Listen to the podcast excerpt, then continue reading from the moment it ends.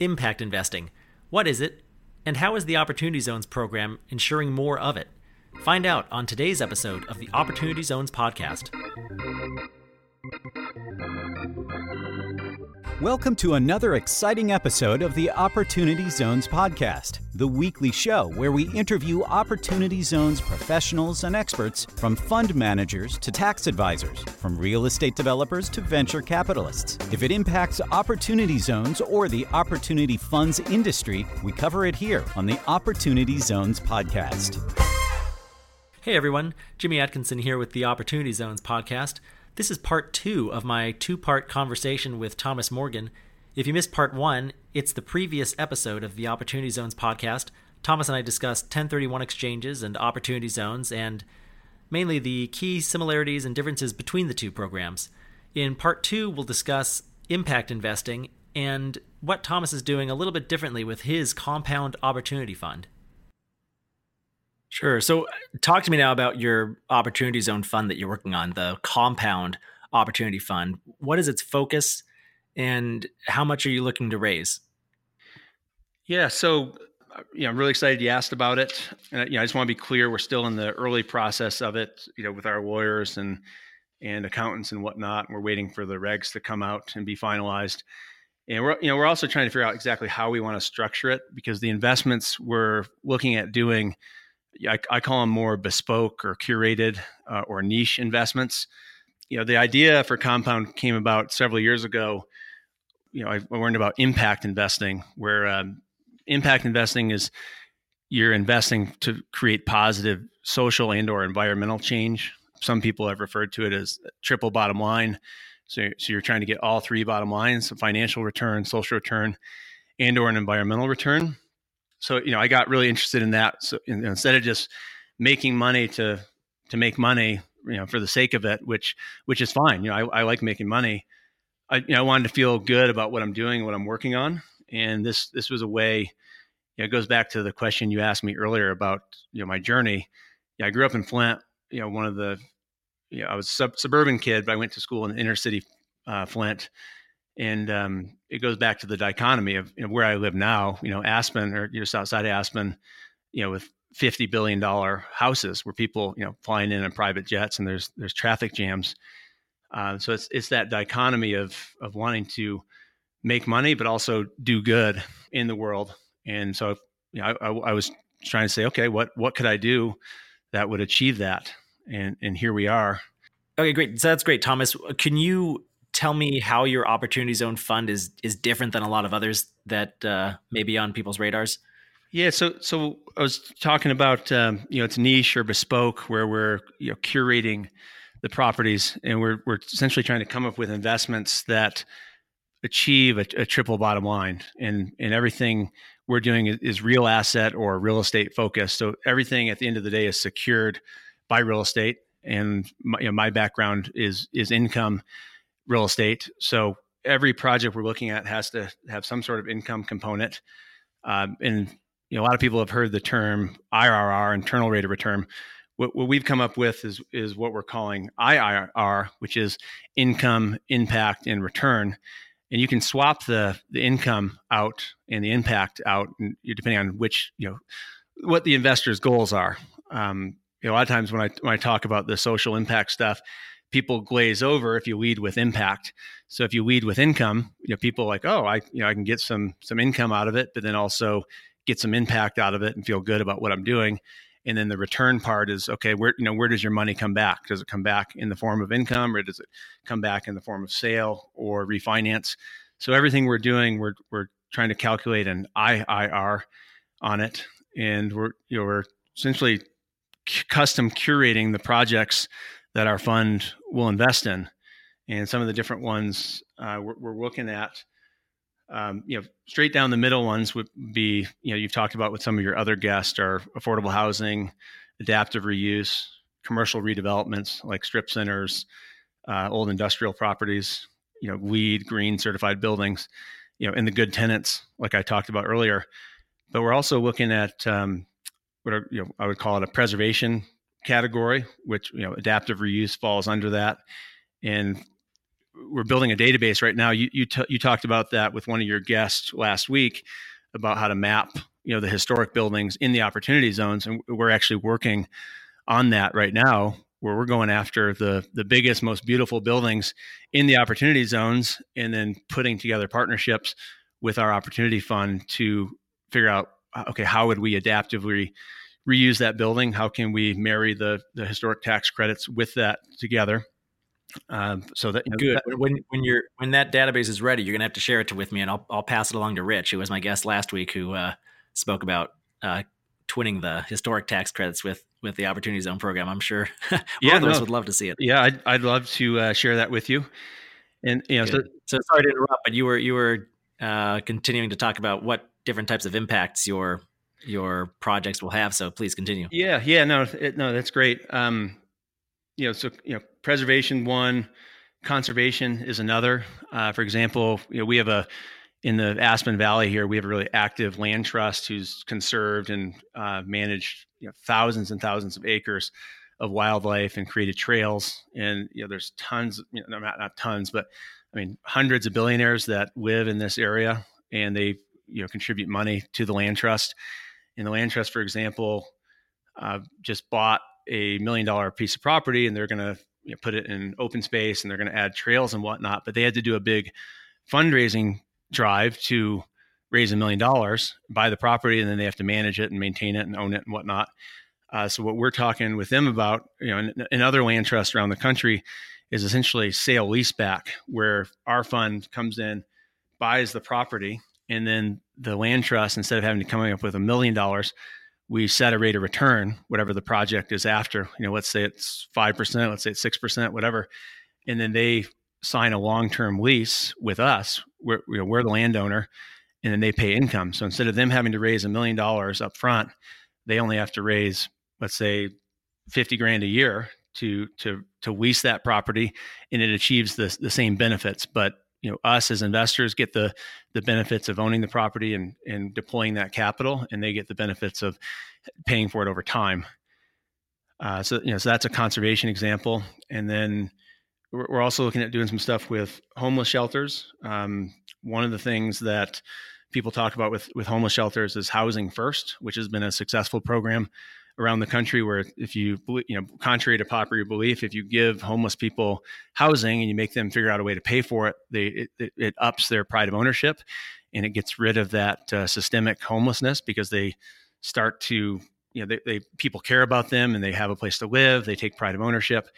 Uh, but there's a little um, thing that uh, in the in the HUD code, um, it was actually passed as, as one of the acts, a con- congressional act that not many people take advantage of, but it's it's called Title V of the McKinney-Vento Homeless Assistance Act, and essentially the the federal government any excess property they have, and they have tons of excess buildings and land around the country, they have to post that property on the federal register, and a certain number that those properties will qualify for the Title V Act, and any homeless organization can get that property for free, and as long as they're operating it for some sort of homeless need. So, what we're looking at doing is partnering with other, you know, all of our investments are going to have probably a co-sponsor where someone who's an expert in these things we're talking about.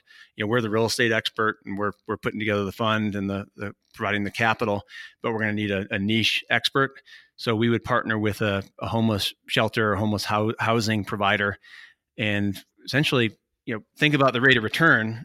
You know, not, you know, not trying to take advantage of homeless people, but if you get a piece of property for free from the federal government through through a program that was created by Congress, you know, similar to uh, the, the Opportunity Zone or the 1031 program, and you lease that out to homeless people at, at a nominal rate, you know, not much money, your rate of return is, is, almost infinite and you're doing something really good that you know the homeless pro you know population in la right now is crazy seattle it's crazy uh, so that you know we're looking at providing some of those solutions you know, another one is food deserts you know big big problem around the country and i've, I've kind of stumbled on those you know we're dollar general big corporate tenants actually you know they're not a provider necessarily of, of fresh food but they go into what are called food deserts where there's there's a lack of fresh food, fresh produce. You know, it's, it's more like you know there's there's can might be some canned food or convenience store type food, but the you know people there's a certain criteria where they, you know people have to drive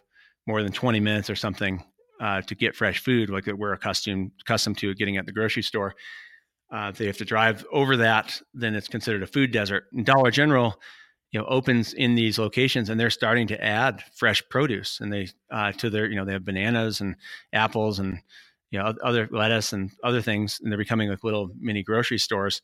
But we're working with some different retailers um, to go into food deserts, and we're going to try and marry you know adaptive reuse or historic buildings in the food deserts. Um, and then you know like, like, i said everything we're trying to do is going to have some sort of income component. So most of it's going to be structured as sale leaseback or build to suit development where if a tenant you know, wants us to, to build them a building and that's where the opportunity zone play comes in uh, we can build the building and you know you obviously have to meet that substantial improvement requirement um, you know so so you know, we're looking at combining all these different things. You know, depending on you know the opportunity zones where they're located, you know the tenants, uh, the capital that would come in and and want to you know get income from those tenants, and then the you know what are the social benefits of uh, you know preserving water, land, wildlife habitat, and or you know preserving historic buildings that are part of our history and culture. And so, you know, just trying to align all those those different things, and that that's where the name compound comes from. That's essentially what what compound means is to to take a bunch of different things and mash them all together and and see what you come up with. Yeah, that's great. And what I love about your fund is that it has a very specific focus on positive social impact. I think a lot of funds out there today, not not to disparage any of them, but there are a lot that you know are focused on income and return first and if there's any social benefit aspect that's just the cherry on top but but you really start and end with with that positive social impact so that's i think that's great.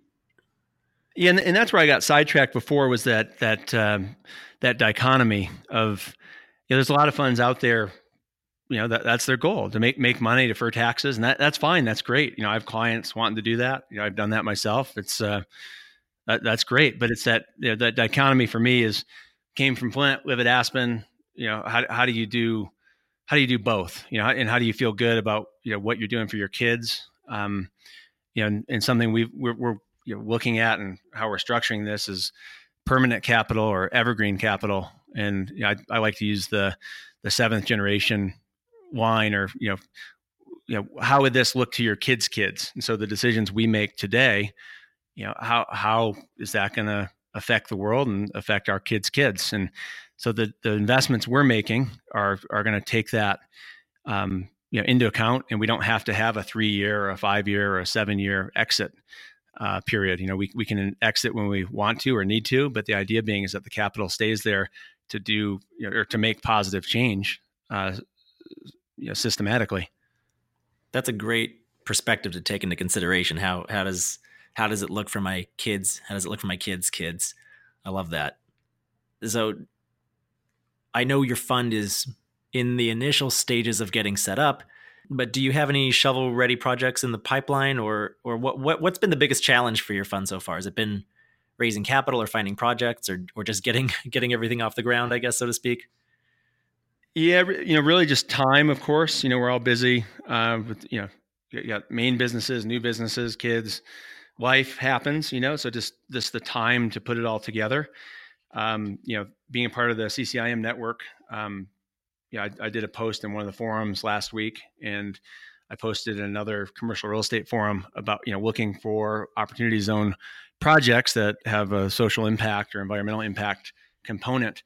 In my voicemail was literally full, Jimmy, for like a week, and the emails just kept coming in from from projects you know, not not every single project is something we would look at or do, uh, but there's tons of projects obviously in opportunity zones. The brokers are becoming aware of it. You know, so I don't, I don't think deal flow is the problem. Um, you know, from our perspective, you know, my perspective, my real my background is real estate, and so you know, I'm you know the property component is is no problem. You know, this is a you know the the new part of the business for me is the private equity or the the fundraising side of it. Uh, so you know we're talking to some different families and different investors about putting in a, a pretty big chunk of capital. But um, you know that I, I, think goes back to that initial quote: "Is you know, good deals find good money." So we're we're weeding with the deals, and uh, you know, hoping to structure some of these deals, get them get them ready and in place, and see what kind of money shows up. Good, that's good. What is the size of the raise that you're looking to make, and and how, how does it relate to other Im- impact funds?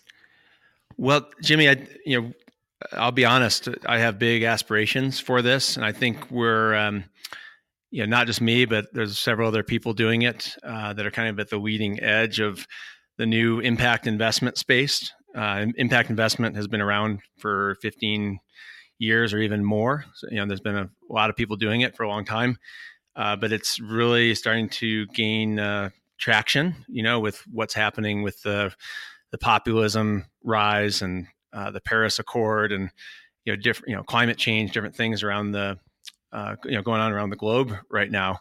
Uh, but to give you an example, uh, you know, one impact fund founded by TPG, a big private equity group. You know, you you probably heard of them, being out of Texas. Um, mm-hmm. They started what's called the Rise Fund, and they got Bono. You know, I don't have Bono to headline it, but they but Bono is an investor and uh, you know kind of the face of the fund. And they their initial fund was two billion dollars, and they they've closed that fund out, and they're now raising another three billion dollars because of extra investor demand. Uh, so that you know that's I think the biggest impact fund to date, and they're you know they're making business investments as well, equity investments, not just real estate. You know, but that's that'd be a five billion dollar fund. Um, you know, so in ours, you know, we're we're kind of a hybrid. We're impact investment, but we're also essentially real estate private equity. And so, you know, two billion or or five billion in the real estate private equity space is pretty small. You know, Blackstone just closed a twenty billion dollar fund. Brookfield just closed a fifteen billion dollar real estate fund.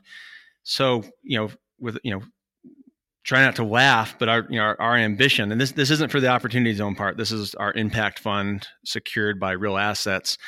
Uh, we're looking over the next you know five to seven years to be a ten billion dollar fund, and I think there's enough capital out there that, that's aligned with this kind of mission and what we're trying to do uh, to easily raise that, especially in the scope of some of those other raises I was talking about. Um, but you know, but the second part of the question is the the compound opportunity fund, and that that's what's focused just on opportunity zones.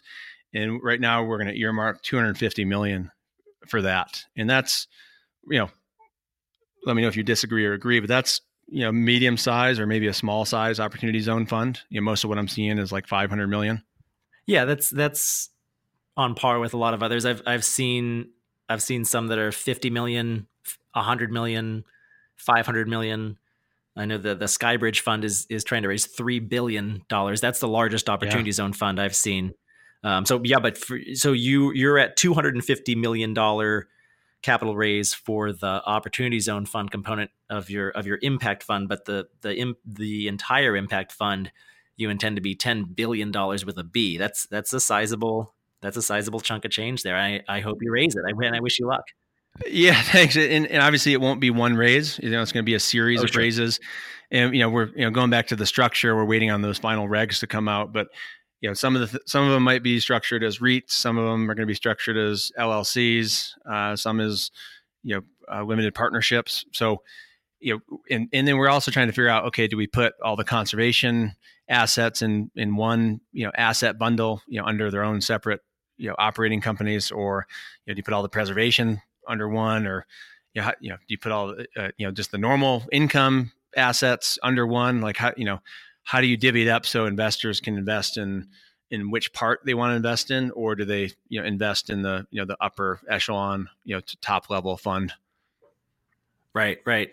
That makes sense. You were speaking about your focus on IIR, income, impact, and return, as opposed to IRR.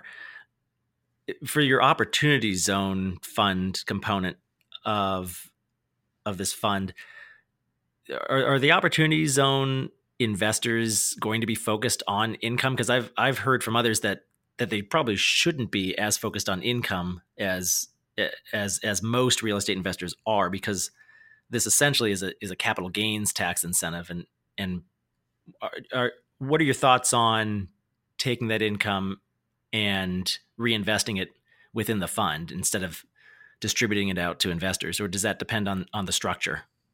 Yeah, no, that it goes back to the REIT classification for us. If um, obviously if we're a REIT, we have to distribute the income, uh, but if we're set up as a partnership, pass through uh, for in most cases to take advantage of the the opportunity zone legislation, we are gonna gonna reinvest it, but we would like our investors. You know, you know that's my background is people invest for income. You know, they, they're they're secure, stable assets.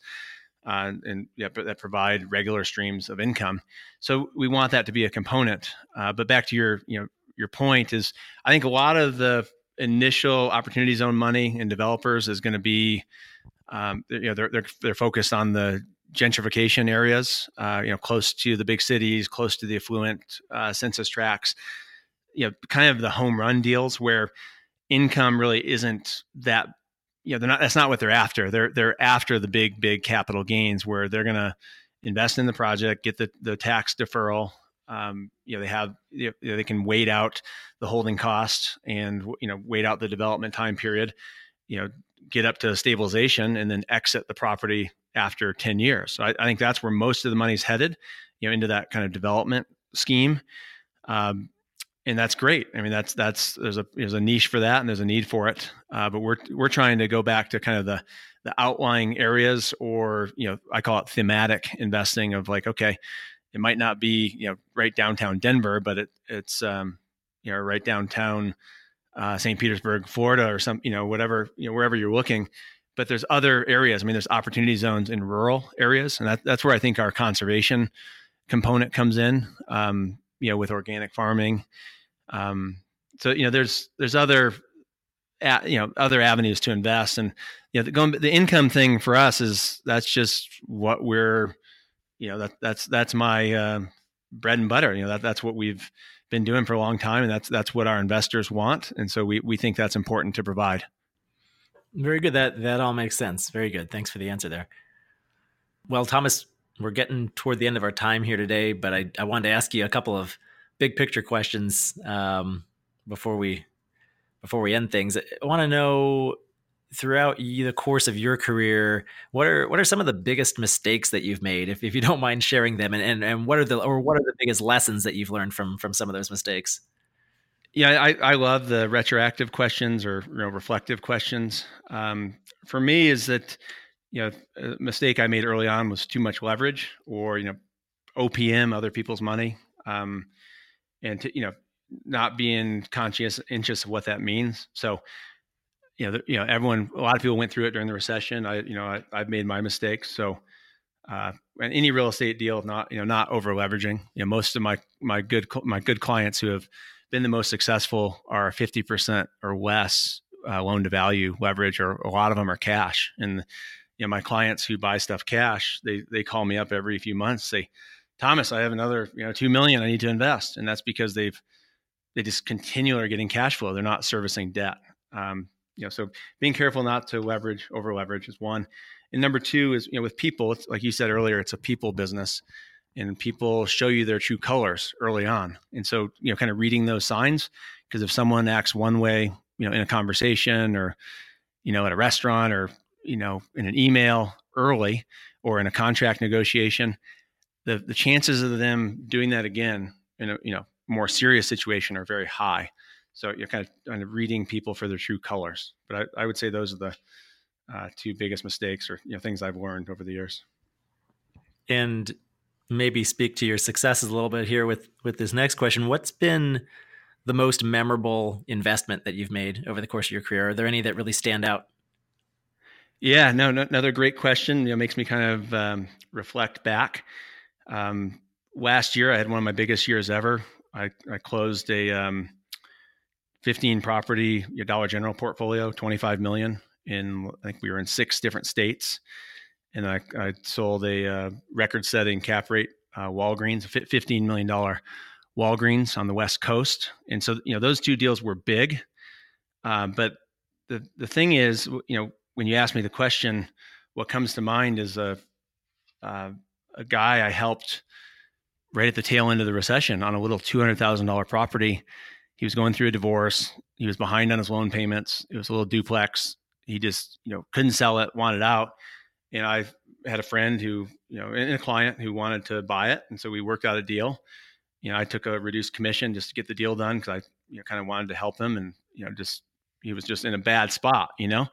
Mm-hmm. And I, and at the end of the day, I was like, okay, not you know, no big deal. Like everyone, everyone wins. You know, I, I made a little money. They, you know, he got out of the problem. My my client got a good deal, and we went to the closing together, and and we walked out, and it was you know about this time of year, February, something like that, and um, he came over and he goes, he goes, Thomas, he goes, I, I was, I just want to like, I want to thank you, you know, and he put his hand on my shoulder and, and he shook my hand. And when he shook my hand, he, he gave me a cash tip, Jimmy. He, I, I mean, I don't know how much it was. It was, you know, 900 bucks or something like that. But he, I said, no, Larry, I'm not going to take that, you know? And, and he said, no, he said, I don't, I, I want you to know how much I appreciate this.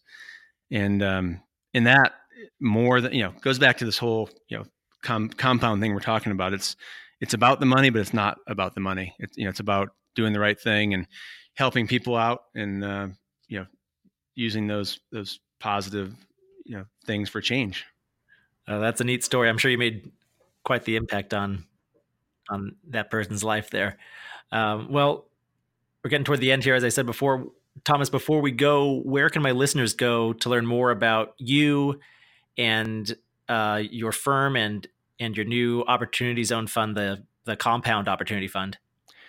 Yeah, no, no, Jimmy, I appreciate you having me on the the podcast. I mean, there's a lot to cover. Um, you know, we didn't really get too much into how we're working into opportunity zones, but if so, if someone even wants to follow up with me, um, you know, you can.